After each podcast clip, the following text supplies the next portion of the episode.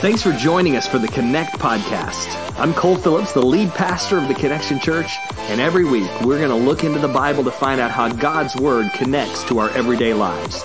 It's going to be life changing. Connect podcast is produced every week for your growth and inspiration.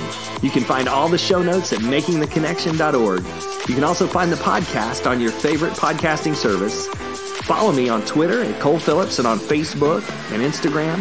You'll find all the links in the show notes. Now, let's get into the study. All right. Hey, happy Thanksgiving, everyone. I hope that you're going to have a great time of Thanksgiving and a great time to uh, to just uh, enjoy family, enjoy maybe some football, enjoy some, uh, a day off or a couple days off and enjoy some good food as well. And as we do this, we're going to get fed here together as we get into Acts chapter 14 and continue our walk through the book of Acts. And, and as we're doing this, we're getting into God's word so we can get God's word into us so we can live it out. We can get it out of our lives into the lives of those around us. And there's so much going on. Uh, one of the more recent news stories that I heard was about this. Did you hear about this high school football coach in Georgia who was fired after hosting an outdoor baptism ceremony for 20 of his players? Not all the players were baptized, but some were. He uh, it was after practice, and here's the story: Isaac Farrell still teaches in the district, but he was fired as the head coach from Tattnall County high school after the Freedom from Religion Foundation, the FFRF, complained that he allowed this to happen. There was a viral video went viral on October 23rd that shows a local pastor named Gary Few baptizing these 20 players uh, in a tub. And uh, I want to show you the video. You can check this out right here. Let's uh, Let's watch this. Okay, here we go. Here we go. Check this out. All right.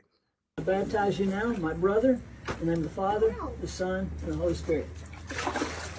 Someone baptizing there. There they go.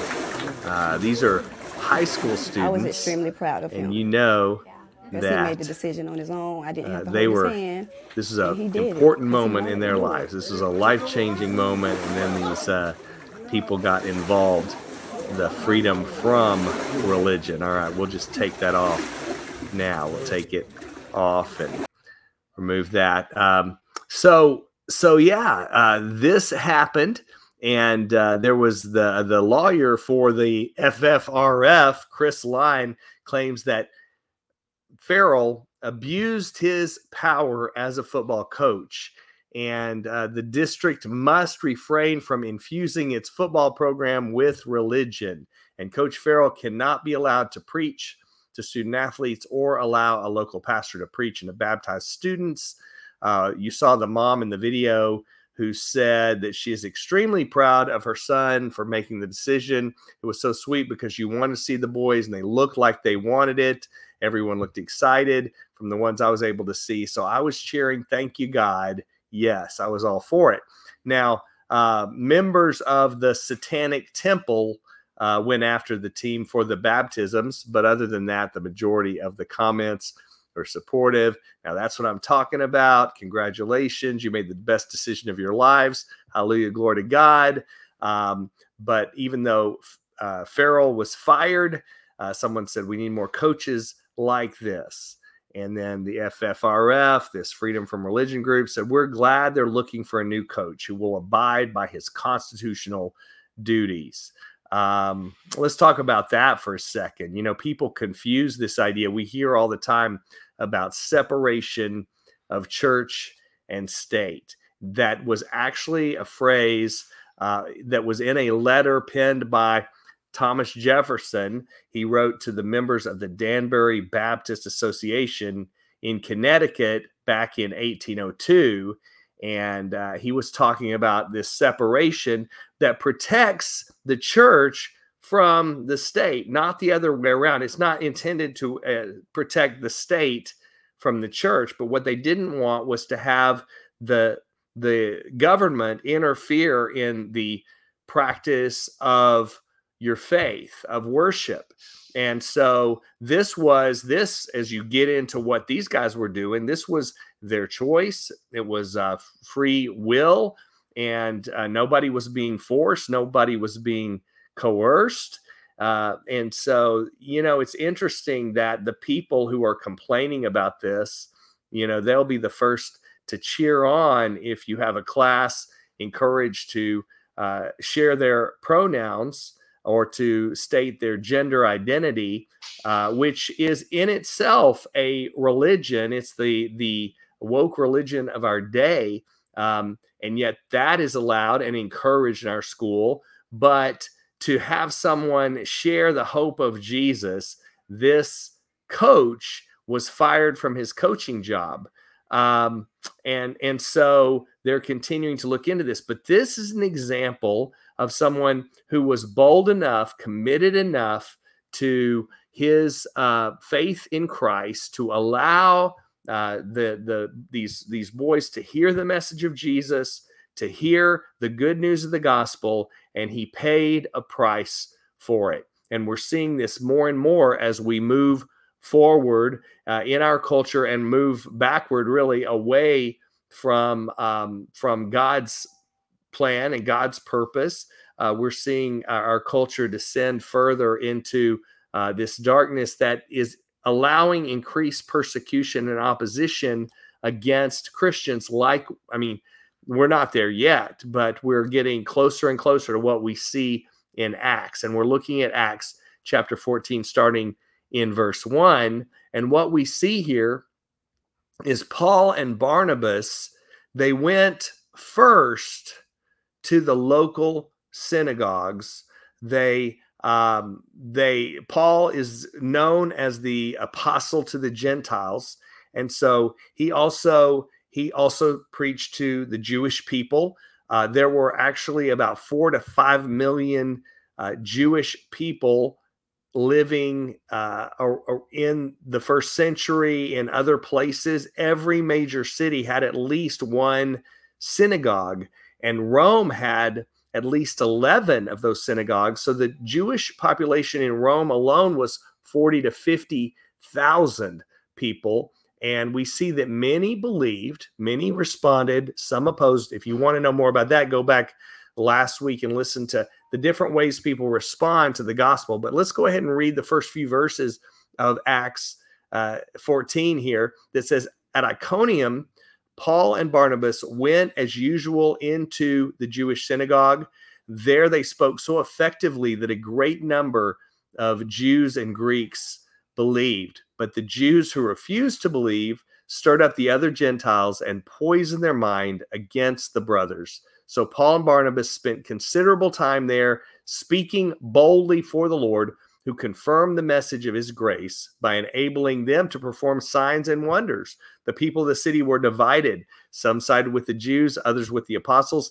There was a plot afoot among both Gentiles and Jews, together with their leaders, to mistreat them and stone them. But they found out about it and fled to the Lycaonian cities of Lystra and Derbe and to the surrounding country where they continued to preach the gospel. And it's just so true. This is the first thing we want to note here is that being obedient to God can cause division. Many times it will cause division. Not everybody is going to go along, not everybody is going to applaud. This is a hard road to go. Just as the people of Iconium were divided over the gospel, today we see the same thing. Communities can get divided when we share the gospel. Back when I was a youth pastor in Wimberley, I had an event that I organized where I brought in an evangelist to preach the gospel, and I invited all the local churches to bring in in Wimberley and, and uh, elsewhere around in the surrounding areas to come and and it was a youth event and and a guy came and shared the gospel and there were so many decisions And you wouldn't believe it, or maybe you would, but some of the local pastors afterwards were upset, even threatened to sue me because uh, we had presented, these were Christian pastors. and this was nearly, well, this was 20 years ago, uh, 25 years ago, uh, when they threatened to sue me for sharing the gospel with the youth at their church uh, that they sent the youth to our event. Okay. So uh, we're told in Romans 12 18, if it is possible, as far as it depends on you, live at peace with everyone. What that tells me is it's not always possible. We need to try to bring peace. We want to bring peace, but sometimes there's division because not everybody is going to respond uh, in a good way, in a positive way, when you share the gospel of Jesus. And Jesus actually said this in Matthew 10 34. He said, Did not suppose that I've come to bring peace to the earth. I did not come to bring peace, but a sword.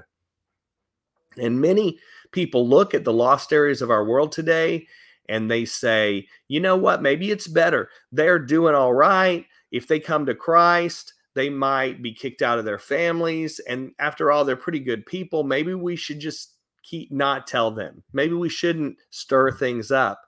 No, no, no, no, no. That just cools off our uh, passion for Jesus and and our passion for sharing the good news. It's like a mailman that I heard. This is a real story about a mailman in Brooklyn who um, who uh, spent a decade avoiding his job by intentionally hoarding over 40,000 pieces of mail over a 10 year period, over a decade, 40,000 pieces of mail. In September 2014, Joseph Brucato admitted hiding a ton of mail, 2,500 pounds of mail meant for customers in Flatbush since 2005. Uh, a postal supervisor became suspicious that Brucato was up to something weird when he noticed his personal car was stuffed with undelivered letters. And investigators pressed him about his stash of letters, and he admitted hoarding priority, first class, and regular mail that had been headed toward Brooklyn businesses and Brooklyn residents there in Flatbush. It took five postal agents five hours to remove the massive stash of um, captive letters from his apartment.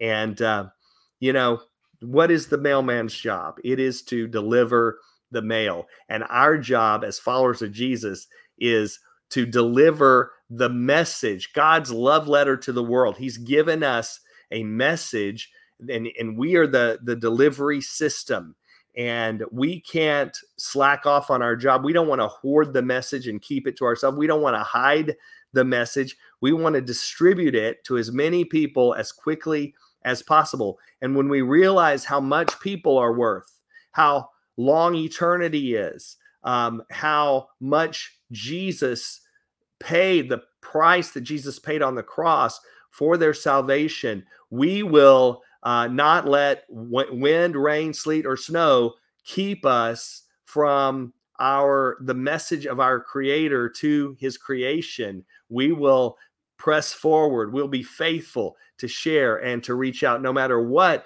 the opposition no matter what the cost and here we see this that that uh, opinions and feelings can change very quickly so let's look in in uh, Lystra and Derbe. In Lystra, there sat a man who was lame.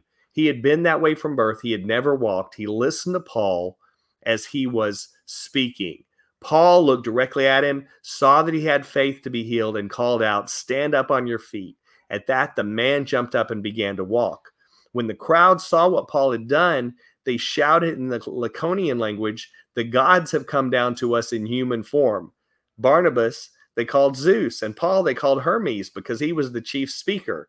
The priest of Zeus, whose temple was just outside of the city, brought bulls and wreaths to the city gates because he and the crowd wanted to offer sacrifices to them. But when the apostles Barnabas and Paul heard of this, they tore their clothes and rushed out in the crowd. Now, I'm, I'm just going to pause here. I want to I want to pause in reading this to talk about the opinions of people and living for the opinions of people and what people think. You know, uh, people think all sorts of things.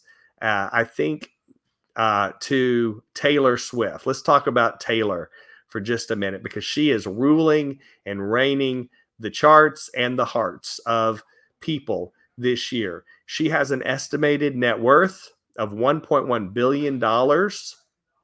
She made more than $780 million on the US leg of her Eras tour this year. And um, I, I read that she stands to make as much as $4.1 billion from this tour. Well, if you back up to ancient history in 2016, seems like it would have been longer ago than this, but that was when um, Taylor and Kanye had their rift. And um, what it turns out that she's just admitted that this affected Taylor so much that she hid from public eye. And she said, when people decided I was wicked and evil and conniving and not a good person, that was the one I really couldn't bounce back from because my whole life was centered around it. She even described that that was the reason she got into the music business. Of course, she's so young, but when she got in, but she said, we're people who get into this line of work because we want people to like us, because we're intrinsically insecure, because we like the sound of people clapping, the applause of the crowd. She says, because it made us forget how much we feel like we're not good enough. And there's so many of us. You look at her, you say, she's got everything. She's got billions of dollars. She's got all the fame, all the popularity, all the talent, all the stuff. And yet, at her heart, she says, there's an insecurity there and so so many people can relate to that because we have this relentless drive to prove that we're good enough and we want people to like us and listen when you live for the applause of the crowd sometimes you're going to get it and sometimes you're going to get the jeers sometimes you're going to get the cheers sometimes you can get the the the boos and sometimes going to get the applause and uh, the the reality is you can't please everyone. Uh, I have you heard that saying? I can only please one person a day, and unfortunately, today is not your day. And you can't please all the people all the time, but you can please God, the one whose opinion really matters, and His opinion is is what we can live for.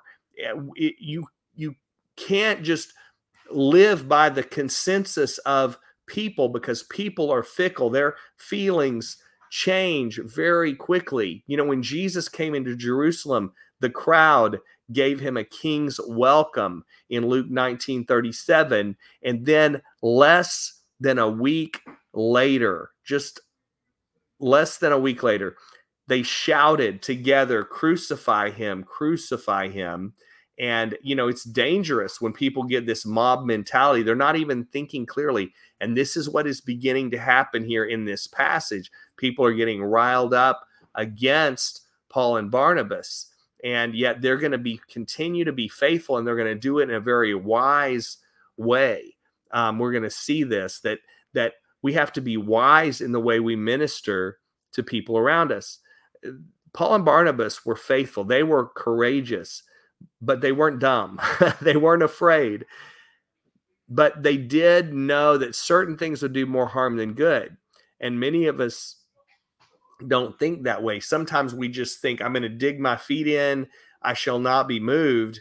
Um, but when the Lord says move, you better get ready to pack up and go. But Paul and Barnabas even came back and visited these same places several times but when they did, they approached it differently. Instead of just being evangelists and going out in the streets, they began to focus on those that they had won to Christ because those people then can go and win others. They had more relationships with others, they knew others. And so Paul and Barnabas were, were working to equip the church, strengthen the church, and the church continued to reach out effectively to those, those areas. And so, how did they strengthen the believers? One thing they did was they um, they they strengthened them. Um, and, and, we see in Acts back in Acts chapter two, verse forty two, um, it talks about the church devoting themselves to the apostles' teaching, to fellowship, to breaking of bread, and to prayer. So they strengthen them in these four areas: the the the discipleship, the um, the the connection between each other, and praying those spiritual disciplines in their lives. And um, you know, all of that is part of being uh, being part of the church. They encouraged them. You know, people need massive doses of encouragement. Um, and think of that word encourage. Encourage, it's to put, to pour courage into someone else. And so that's an important role that we have to encourage one another as followers of Jesus. They also taught them, and they knew that there were going to be some more persecution, some more opposition. Jesus said this in Luke 9, verse 23 says, Then he said to them all, If anyone would come after me, he must deny himself and take up his cross daily and follow me. For whoever wants to save his life will lose it, but whoever loses his life for me will save it. Look at what Paul is going through, um, and we're going to see this and the kind of um, opposition and physical suffering he goes through. And as he does this, he's not feeling these happy feelings, but he's being faithful. He was faithful through it all. Romans 8 17 says, Now if we are children, then we're heirs, heirs of God and co heirs with Christ, if we indeed share in his sufferings, in order that we also may share in his glory. We want the good stuff, we want the blessings, but do we also want to go through the hard times? That is a part of discipleship. It's a part of following Jesus. And if you're not experiencing any suffering for following Jesus, it could be you got to examine yourself and say, Have I taken the easy road? Am I taking the easy way out instead of the right road and God's road? Now, look, look, we shouldn't seek out persecution. We shouldn't try to, you know, upset people and turn people against us. But we also shouldn't be surprised when we are we do experience suffering in our lives but then also, what they did was they organized. They organized and helped the church get organized. They appointed some leaders in the church.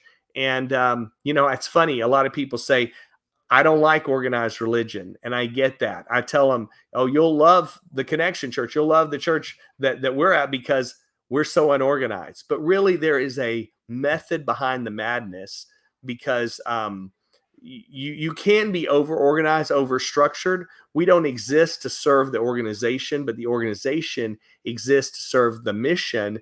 And the reason that we have structure is in order to be as um, as effective as possible. And it is good to have some a plan. If you don't have a plan then you can't deviate from the plan. You need to first have a, a plan and you need to balance boldness with wisdom so in Acts 14, 15, uh, what happens here is we back up um, to where we were at when they began to shout. Remember, they're shouting at the, the people who thought they were gods. They said, Friends, why are you doing this? We too are only human like you. We're bringing you good news, telling you to turn from these worthless things to the living God who made the heavens and the earth and the sea and everything in them.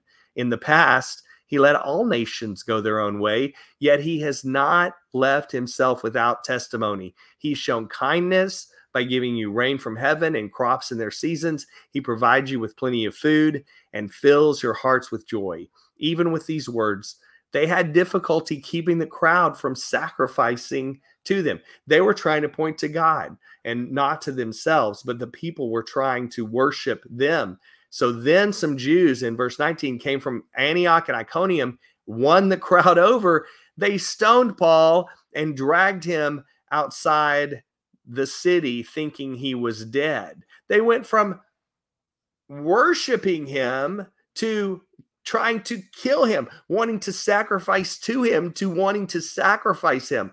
But after the disciples had gathered around him, he got up and went back into the city. The next day, he and Barnabas left for Derbe. You talk about the crowd, the opinions of the crowd. If you live for the opinions of the crowd, good luck because they're going to turn on you like that. Listen, there we we talk about this persecution. We're talking about opposition, and one uh, news organization listed the different degrees of persecution that you could face as a Christian. And, and the first, we're gonna. There's actually like 17 different levels. So let me just run down these. It starts with disapproval. You know, somebody doesn't like you. It moves to ridicule, making fun of you, mocking you, pressure to conform. Don't do that. Be like us. Change your mind. Uh, recant of your beliefs. Uh, you can lose educational opportunities. Uh, you can lose opportunities uh, to uh, make money, or maybe they fine you. We've seen some who maybe they shut down your bank account because of a certain belief that you have.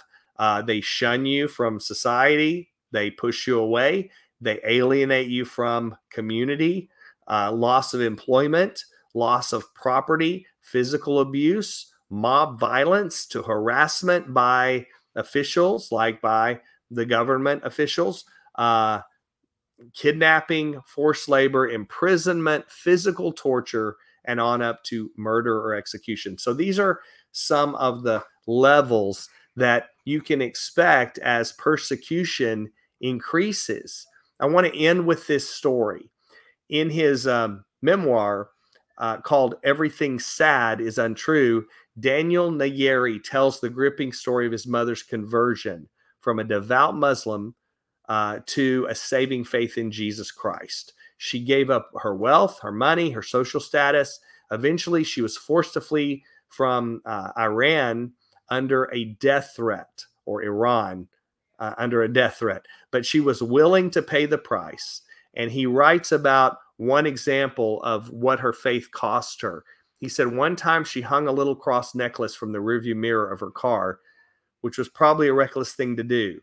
My mom was like that. One day after work, she went to her car and there was a note stuck to the windshield. It said, Madam Doctor, if we see this cross again, we will kill you.